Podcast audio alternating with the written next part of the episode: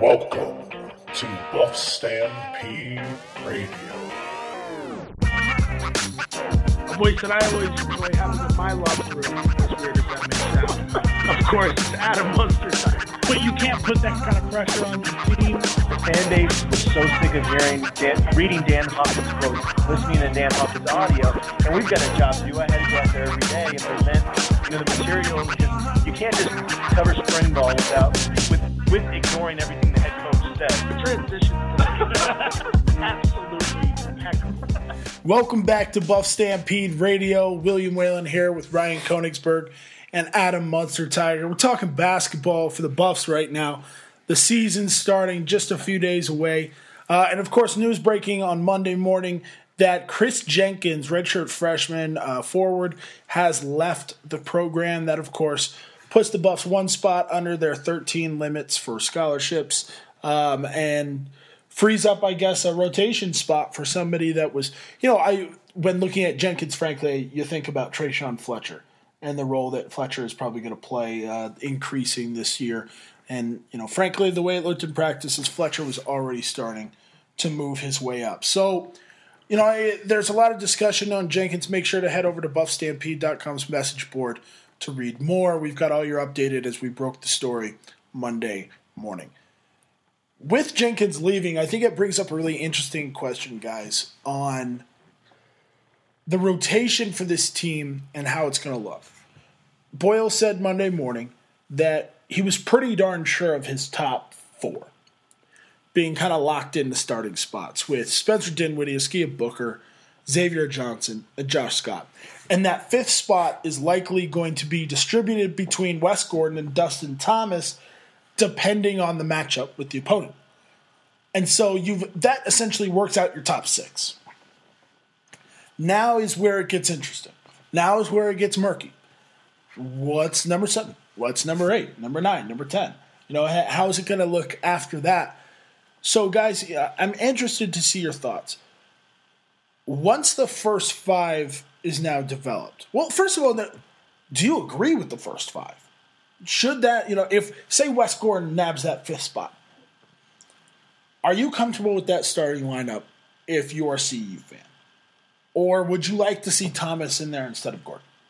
No, I, I like that Tad Boyle is smart enough to know that matchups should dictate that because I think between Wes Gordon and Dustin Thomas, their skill sets are so different, but they can both bring equally va- equal value to the, to the floor. That being able to kind of match up there, if one of those guys was kind of a guy like Askia when he was a true freshman, you could say that'd be a perfect guy off the bench as an energy guy. Then you then you kind of go with that role, but.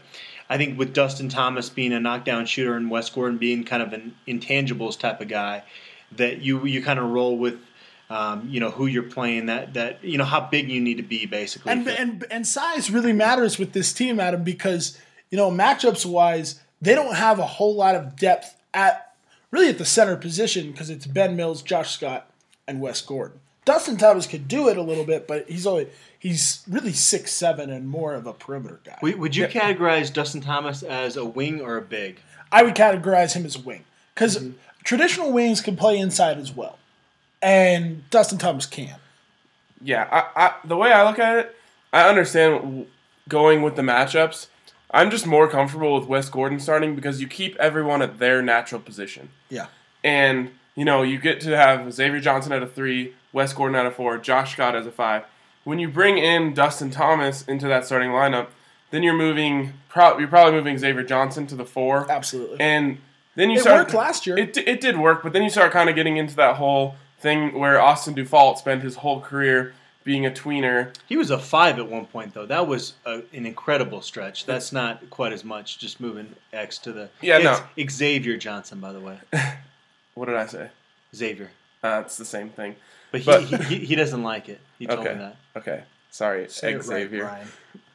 Anyways, Stay professional, guys. I like keeping I like keeping that starting lineup together, and then you experiment later in the game with matchups. Okay. Yeah, I mean, I could ultimately, I think all six of those guys are going to play relative starter minutes.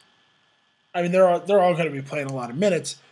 Behind that, who do you want coming in as your first backup point guard? Jaron Hopkins or Xavier Talton? Is it Xavier Talton? I think it is. Yeah, Xavier yeah. Talton. So they're both pronounced the same way. There's no, no. Xavier. Okay, Xavier Talton. That's my man coming off the bench as the backup point guard. I'm I'm more on edge because of the Robertson Robertson thing. Like for some reason, I'm Oh, just we're kind still of, We're still names. talking about names over here. I just I don't know if a, guy, a football team has 85 to 105 if you count the walk-ons. A basketball team has what nine guys, ten guys that play. Learn to pronounce their names. All right. So, anyways, back to things that matter. Xavier Talton or Jaron Hopkins as your backup. Xavier Talton for sure. I think he has been the most improved player from a year ago when he stepped foot on campus to today. He is um, more he just more solid, more consistent, and he's a guy that if he's open can knock down an open jump shot. He's not going to be a great shooter per se, but Jaron Hopkins is a liability in that sense. He is. Yeah, and defensively, Talton has the advantage for sure. Who do you want coming in at your two guard spot? Because that's where things get interesting. Because Hopkins can play that, and you can even push Dinwiddie to that spot. Yeah, I, I think because Dinwiddie and Askia Booker are going to play so many minutes, you have Xavier Talton, a solid backup that's going to play a lot of minutes. I think with Jaron Hopkins, you kind of recruited him as a combo guard. That would be your guy. Yeah, I agree. And he's not much of a shooting guard, but he can play the two. Yeah, and he yeah And, and the the fun thing for Tad Boyle with this experience is he can get creative. We were talking about it before the show. Tre'Shaun Fletcher might even be able to slide in there. I love him as a two guard. yeah. I really do. And and that brings us to that three spot that has so many guys there behind XJ. You've got a Tre'Shaun Fletcher.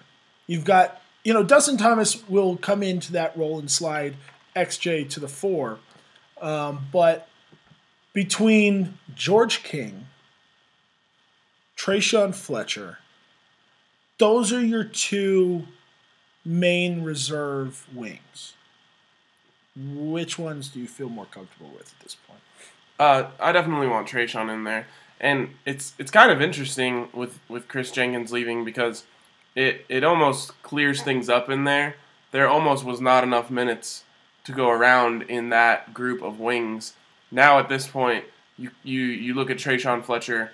That's in my opinion, that's your guy going in there at the three. Even though, like we said, he can go in at the two.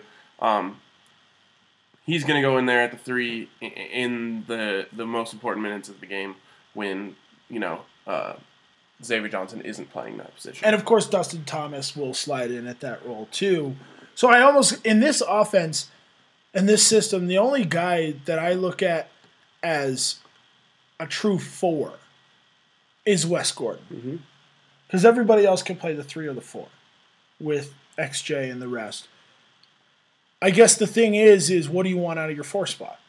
You know, do you want, do you need offense? Because that's the thing in a starting lineup that has Spencer Dinwiddie, Askia Booker, Xavier Johnson, Xavier Johnson, and Josh Scott.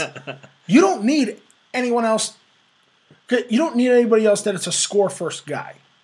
You you always want guys that are on the on the floor to be capable, and Wes Gordon is capable, but he just brings that different mindset to the floor than the other four guys. So I view him as a very valuable asset in that way, a guy that you really need to to cultivate a spot for. And here's the most interesting question on the team, in my opinion. No, no question. This is the most interesting spot. When Josh Scott gets in foul trouble, do you slide Wes to the five and play small, or do you go with Ben Mills? If you need 12 minutes on any given night, on a certain night, who are you going with? Uh, part of it depends who you're playing and you know how big they are. I actually would lean a little bit towards Ben Mills. I really, I'm higher on his game than a lot of people are. I think he's got a skill set that uh, he's not going to be a huge liability out on the basketball court for your team. I really don't think so. Is he going to be a big body and an enforcer down in the paint? Obviously not. But he's a guy that can, you know, if if they give him an open shot, 15 feet and in, he can knock that down. He can grab a loose rebound. He can do some of those small things. He does not deserve, I don't think, 12 minutes a game. But if you needed to plug him in for a three, four minute stretch in a game, he would do okay. So if you need 12 minutes out of uh, a secondary guy at the center spot, are you going with Wes? I would, I would Even if you're playing Arizona State. No. I, w- I would give I would give Ben Mills a few minutes, but I, w- I couldn't give him 12 minutes. Uh, if you're going against Arizona State, I I don't think you have a choice. Um, if they're going to put Bachynski in there, you have to put Ben Mills up Yeah. there because Wes Gordon, he's a, he's a good defender and he's going to hold his own a lot in the Pac-12 this year, but he wouldn't be able. I don't, think he would be able to go one on one with Jordan Bachynski. I think there's too much of a difference in height there, and and Bachynski's a, a big, strong guy too. So it's not like Wes is going to be able to body him around. Yeah, yeah, I would agree. Well, So wait, so are you going with Ben? I, I'm going with Ben Mills in that situation because at you know at the very least, Ben Mills is a walking five fouls. He's a walking five fouls, and you know what? Against uh, Bachynski, against big guys, you can't have too many. That's Adam. You know this better than anyone. This is what the Celtics did to throw at the Lakers in the finals. They just signed big men. They they signed an extra 15 fouls a game to throw at the Lakers in the finals. And you see teams do this. You know, they you Shane Harris Tunks was so valuable because he would come in and he would just hammer someone twice a game. Hammer someone twice a game. And instead of a dunk or a layup, it would be free throws. And you know, maybe he makes the free throws. But number one, you made him earn it. And free throws take two free throws with generally with subs and everything is about a 45 second long process maybe even a minute sometimes that's an extra minute breather for josh scott for wes gordon last year for andre robertson i mean these things also you know the little things like that come into play with having an extra guy like ben mills in there it, we're, we're going to find out this question i think a lot on friday mm-hmm. with Baylor's front line because guys, this this is one of the better front lines in the country. Ricardo Gathers is one of the better reserve front line guys you will see anywhere. Cory Jefferson is going to be an NBA player next year. I mean, he is a body and a half, and he's athletic as all get out.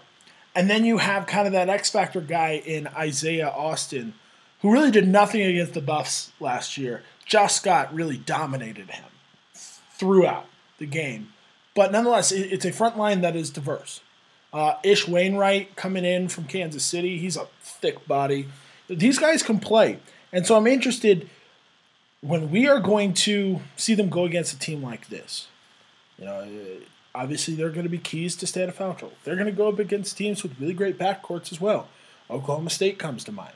Kansas comes to mind with their wings what are the keys for this team to kind of survive the non-conference slate?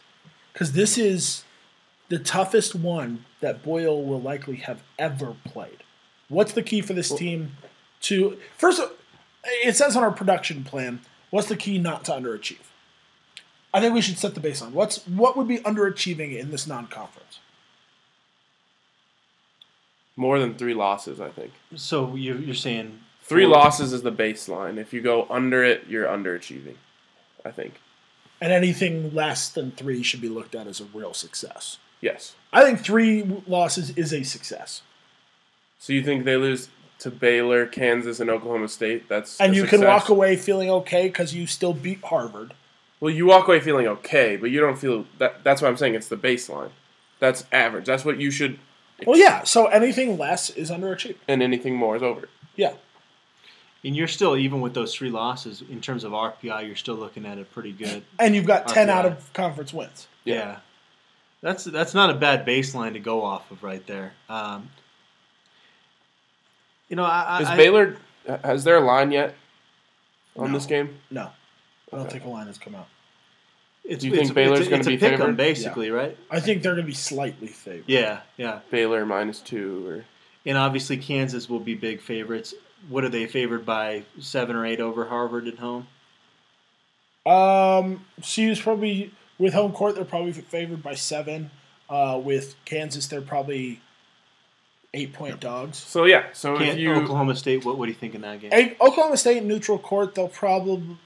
I think that'll I'd be around. six or seven. I was going to say five or six. Okay.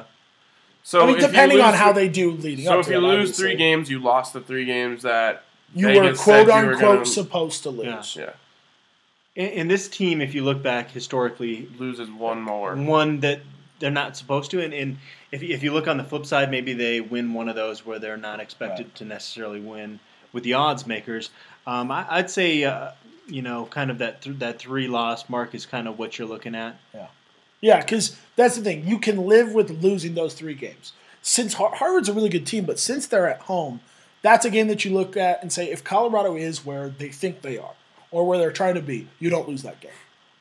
If they are where they think they are right now, you you go into a hostile environment 60 miles north in Fort Collins and you win. You beat Georgia at home. You take care of Wyoming finally. I mean, those are games that you just win when you mm-hmm. are where Colorado thinks they are. Um, so So I think underachieving is nine and four. Yeah. Or anything worse.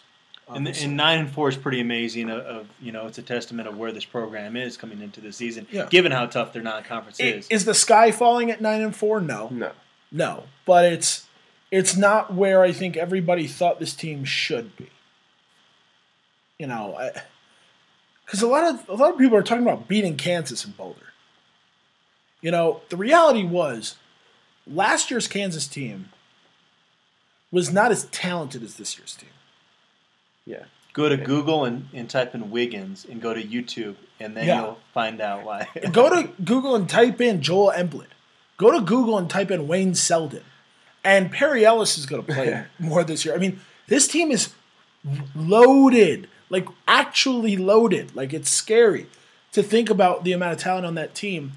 And this is a team that Colorado, like, it, for people that weren't in Lawrence last year, Colorado was not only mentally defeated, they were tiny, they were skinny, they were slow.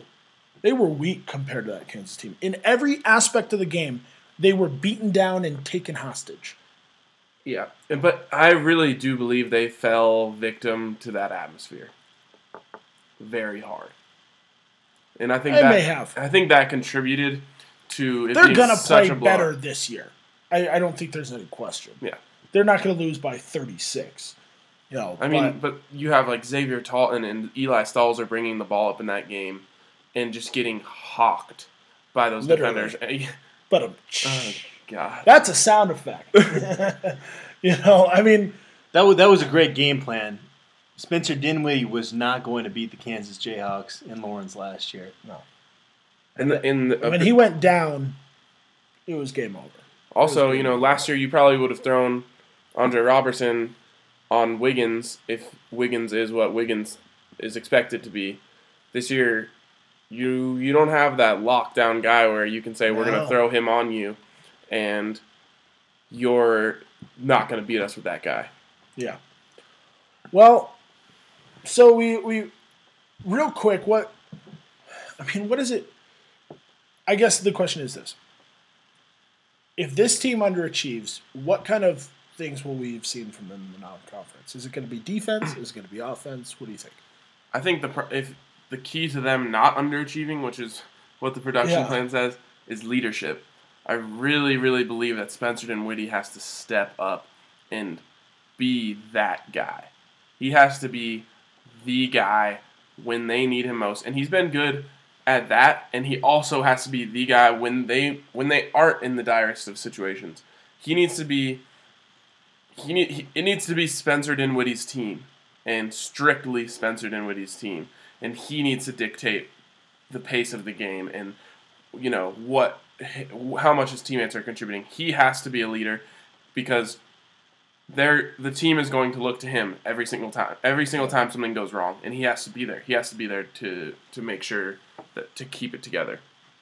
Yeah, for my keys not to underachieve, it's guys finding their role. Obviously, those first four guys that Tad Boyle knows about and can lean on know their role. It's the other guys and not trying to do too much and kind of playing within the framework of what they're trying to do. You know, I think Wesley Gordon is a guy that will know his role. I don't think he'll try to venture too far outside of that. But you have these true freshmen that are going to be in the mix that were the man, you know, last year in high school, and all of a sudden they have a different role. I think Xavier Talton, um, as much improvement as, you, as he showed last year, is going to be thrust more into the spotlight in terms of that backup point guard we would expect. So I think just those guys, those other guys, the non-four guys, figuring out their roles early on in the season because sometimes if they don't know, there's there's not continuity on the floor that you would want. I agree. And guys, I think it's time to go on record. I mean, I think it's time for us to go on record about the non-conference. We'll we'll talk more about expectations for Pac-12 season as that approaches in January. Because I mean, there's so much to talk about with this season that we can't do it in one 30 minute slot. We couldn't even do it in one 60 minute slot. So it is time to go on record. Do the Buffs win a game that they're not supposed to? I.e., Baylor, Kansas, Oklahoma State. I think they'll get one, one of those three. Go on record. Which one? Ah. oh yeah. Putting you on the spot, man. You got to come up with something here. All right, if they're gonna win one, then it's going to be Oklahoma State. It's going to be Oklahoma State because now don't get too excited when I say this. It's because Tad Boyle is a much, much, much better coach than Travis Ford is. The name just everything about his name makes me so angry. I can't even tell you how angry. Adam, if do they win one game? they're not I think we to? might be in agreement here. I'm going to give them the Oklahoma State game. I think they lose to Kansas by about eight points at home, and I think they lose a heartbreaker this Friday against Baylor. I, I'm I'm actually gonna go with Oklahoma State as well for one reason. Spencer Dinwiddie is equipped to defend Marcus Smart. Yep. He's strong, he's quick, he's long. He is a really good matchup for Colorado against Marcus Smart. Another thing, Oklahoma State is one of the worst off- defensive rebounding teams in the country, despite their athleticism. Colorado, last year, their two leading offensive rebounders, not not Andre Robertson, who almost led the country in rebounding. It was Josh Scott and Xavier Johnson. Josh Scott averaged more offensive rebounds than he did defensive. He is a monster at opportunistic rebounding on the offensive end. I think the Buffs cream Oklahoma State on the glass. I really do. Now, I've been going back and forth on Friday all week. I mean, to be honest, I think they win two of the games that they're not supposed to. Before the show, I said I thought Baylor was going to win. But the more I think about it, I think Colorado wins two of those games. But I, I, I and this is, was the next question: Do they drop a game they're not supposed to? And I think they do. Yeah, I agree. Maybe one? CSU. I think it's going to be, to be honest, I think Harvard has all the makings of that game. I think they lose to Harvard at home. I I don't think they're. I think this is going to be the year that they don't drop the one that they're supposed to, because CSU is not a very good basketball team. For for one day a year, that Moby Arena is actually pretty. Oh, it's Electric. a dynamic. No, yeah. I Uh, once every two years, I guess. Yeah. when Colorado. I was there. I was there that the last time. It, it's a it's a good atmosphere. This year, there's a big talent gap. They, they should they should not lose that game, which goes to the There's point. a Right. of the huge question. talent. It's Yeah. a really Yeah. big talent. They gap. should not lose that basketball. And I don't think I think Spencer Dinwiddie, he's done. He has this little thing with CSU. He like actually really doesn't like CSU, and I don't think he's going to allow them to go in there because he's going to talk before that game. He's going to say something, and that he's not going to allow his teammates to go in there and play a bad game. If he doesn't talk before that game, you know Tad Boyle sat down not just for five minutes. He sat down with him for a long time because he knows that he's going to do that. I remember last year when uh, Spencer pulled out the little brother comment that Tad Boyle could only shake his head, but he backed it up. So Well, I mean, like Tad Boyle said at media day, until Spencer doesn't back up the talk with the walk, he's fine with him saying whatever he wants. So unless Spencer says something early in the season and can't back it up, then I think that he, he's going to keep talking. Do they drop one they're not supposed to, Adam? If I, I think they will, and I don't know. I, I threw CS, CSU out there because of the atmosphere. I mean, that that's really intimidating when that place is rocking. Uh, Harvard, obviously, and then you've got just. I mean, what was the game last year? They went to overtime with some team that had a losing Texas record. Southern. Oh God! And it, there's you know there's a moment like that that seems to happen for this team for whatever reason. Yes, I, I think one of those games, like I said, I think they beat Oklahoma State, so I think they'll end non-conference Yeah. with three losses. Double overtime with Texas Southern too. I mean, they did Yeah, not deserve yeah. to win that game. quite frankly. Omar Strong goes for 40 in that he game, was I believe. he was a monster. So but real quick, you've got them beating Oklahoma State, losing to Baylor and Kansas, and no bad losses. So are you going eleven and two? yeah, Eleven and two. What are you going? I got them uh, three losses non-conference. Yeah, I got ten and three, 10 and three, 11 and two. Who I is? think- go ahead. Go I just want to talk about the Baylor game really quick. And I think if they're going to win that game, they have to have someone fill the role that they just did in recruiting of Tory Miller because there are some big guys in there. And I think Wes Gordon has to be the guy who stands in there and doesn't let the Buffs get pushed around inside. Because if they do, Baylor is bigger and stronger than they are inside. And if they allow Baylor to push them around in there, they're going to lose that game. I think I think it's the key is going to be getting to the free throw line. With these new officiating rules, Spencer Dinwiddie is probably going to shoot 14 free throws. I mean, Baylor's guards can't stick with Colorado on the perimeter. It's not even close, and that's that's really what sold me going in uh, into the show on Colorado getting that win.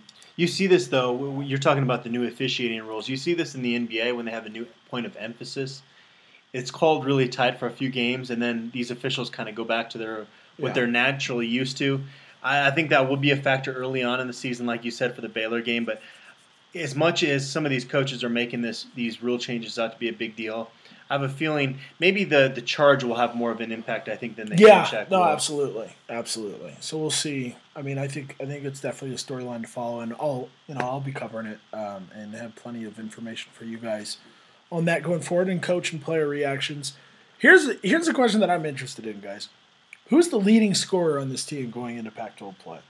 Spencer did Dinwiddie wants it to be Josh Scott, but I don't know if this team can afford it to be Josh Scott because I think Spencer Dinwiddie, he's the most offensive talented player on the team. Who's the leading scorer? I'm gonna choose a wild card here.